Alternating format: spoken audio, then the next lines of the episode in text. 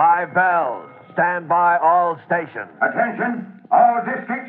A five-alarm fire. Five bells. Move in immediately. That's it. Let's roll. Let's go. Fire. Fire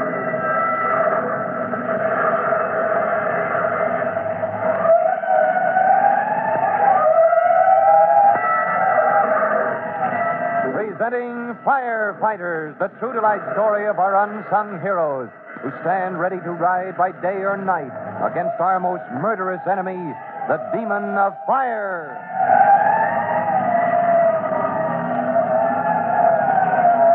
In just a minute, we'll join Tim Collins and Chief Cody in the office of the Tennacombe Towboat Company near the dock from which Tim was diving when the young fireman made his exciting discovery, which caused Chief Cody to put in a special call for Detective Sergeant McGurk.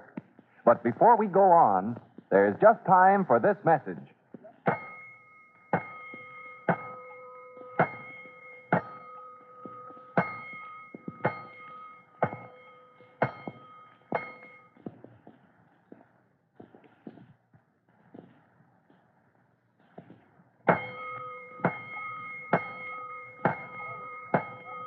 Let's go, firefighters.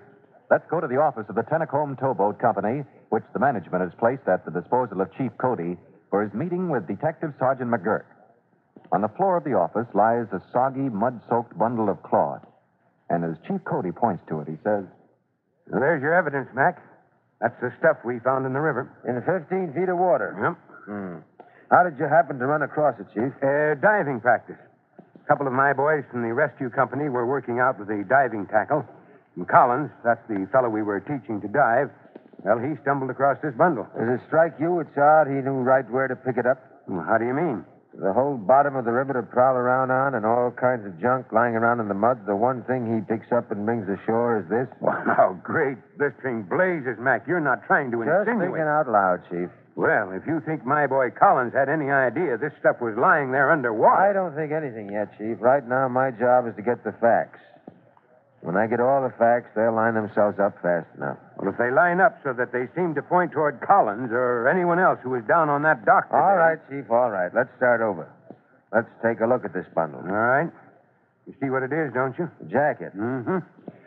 Rolled up into a bundle with the sleeves tied to hold it secure. And inside. Don't rush me, Chief. We're still examining the outside. Hmm?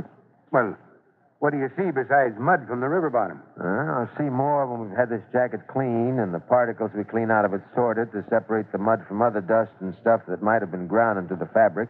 Dust and stuff. Particles that may tell us where this jacket has been, like a schoolroom picking up chalk dust or a coal yard picking up coal dust and so on. Oh, oh, yeah, I see. And if you can get a line on the jacket's back history. Maybe we get a line on its owner. Something I can tell you right now. Huh? That's a nice piece of cloth, Chief Cody. A fine tweed, fairly new. Not the kind of jacket you'd throw in the river if you had a choice. Then whoever tossed it overboard was in a tight spot, didn't have time to make a choice? That could be, Chief Cody. That well could be. Matter of fact, Yeah? matter of fact, we may not have too much trouble tracing the owner of this jacket. You know already who it was? Not for sure. But a while back, we had a line on a fellow. A counterfeiter? Maybe. All we know is he was around when some queer money was passed. Oh, about a month ago, yes. I heard something about that. That's the case.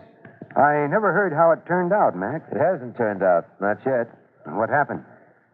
Well, this fellow we mentioned, we had a tail on him. From information received, we knew he was a runner. You know, a messenger. For the gang? For the gang. Mhm. And we counted on having him lead us to the printing plant where these fellows were turning out their phony bills. Matter of fact, we knew he was carrying a new set of plates to the plant one night And you tailed him? until he shook us off. He lost you, or you lost him for good? Or bad. Half an hour later, we picked him up and shook him down. No plates. Nothing to hold him on. Maybe he delivered those plates, Mac. We know he didn't. How do you know? From information received. Now, that's police business, Chief.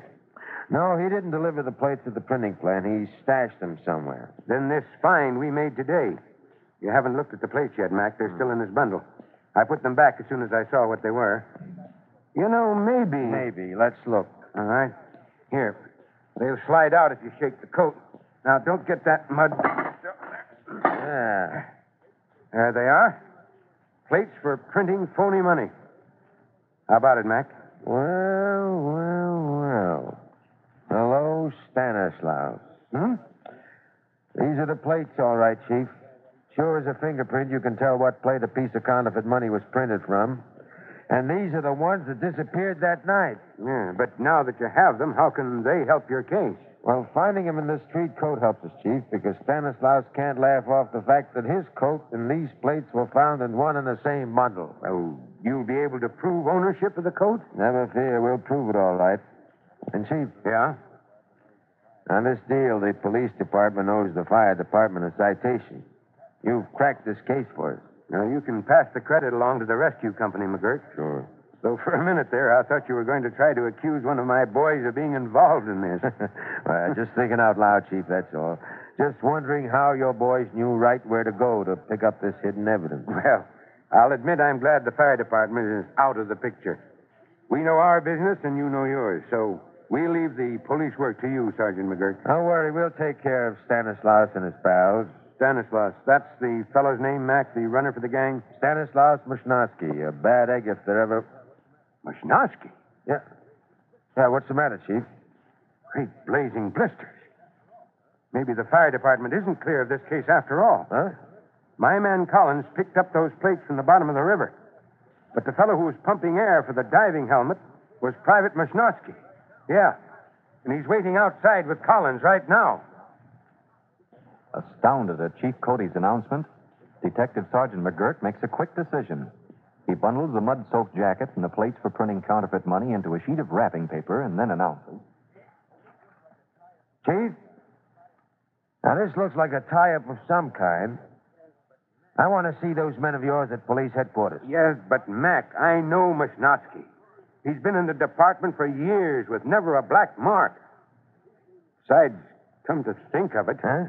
his name is Gabriel. That's why he never uses it. They call him Mush. Mush, huh? Well, yeah, but it's Gabriel Mashnosky. So there's no chance. Oh, I know your man and Stanislaus aren't one and the same, Chief. But there's some connection. There must be. Brothers, cousins, maybe. Because you'll have to admit it. You know yourself, Mushnosky isn't a common name. No, no, of course it isn't. Yeah. Well, I want those men at headquarters, Chief. Will you get them there? Well, all right, Mac. It's my duty, I guess. Thanks, Chief. I'll slip out the back way so I won't have to talk to them here. Maybe make them more watchful. Well, thanks for everything, Chief. Okay, Mac. Okay.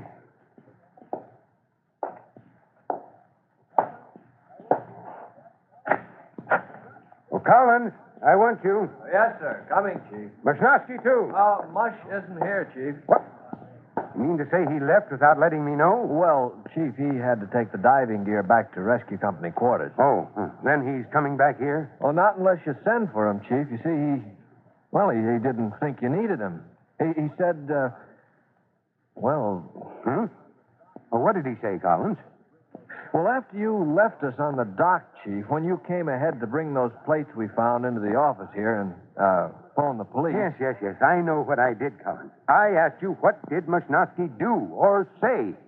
Well, he said he used to know people that shoved queer money back in the old days when he when he worked for the carnival before he came on to the fire department. Oh, that does it.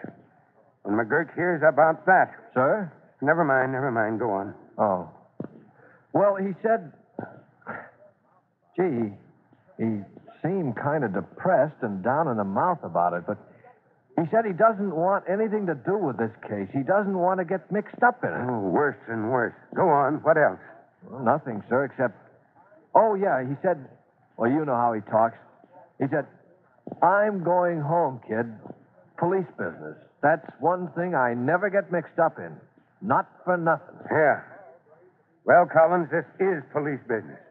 And it looks as if we're all going to be mixed up in it. Now, Chief Cody is busy enough with the normal business of firefighting. But when two men of his rescue company, Privates Gabriel Mushnosky and young Tim Collins, are under suspicion, that's when Chief Cody must move as fast as if he were rolling to command the fight against a general alarm. For Chief Cody's own investigation of this exciting case, listen to our next true to life episode of The Firefighters.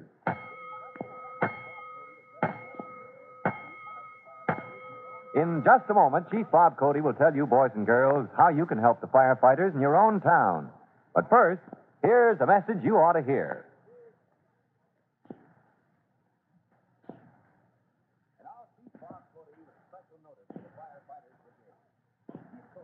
And now, Chief Bob Cody with a special notice for the Firefighters Brigade.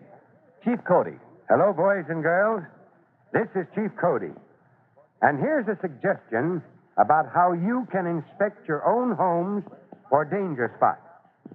The four places in the average house where fire is most apt to break out.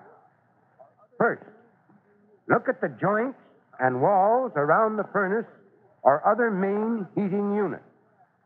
Now, see if they are far enough away or well enough insulated so that these joints and walls around the heating unit do not offer a chance for fire to start. Well, that's all for now, but I'll tell you three other danger spots soon. Fire Chief Cody and the young rookie fireman Tim Collins will be back on the same station the next time you hear. That's it. Let's go!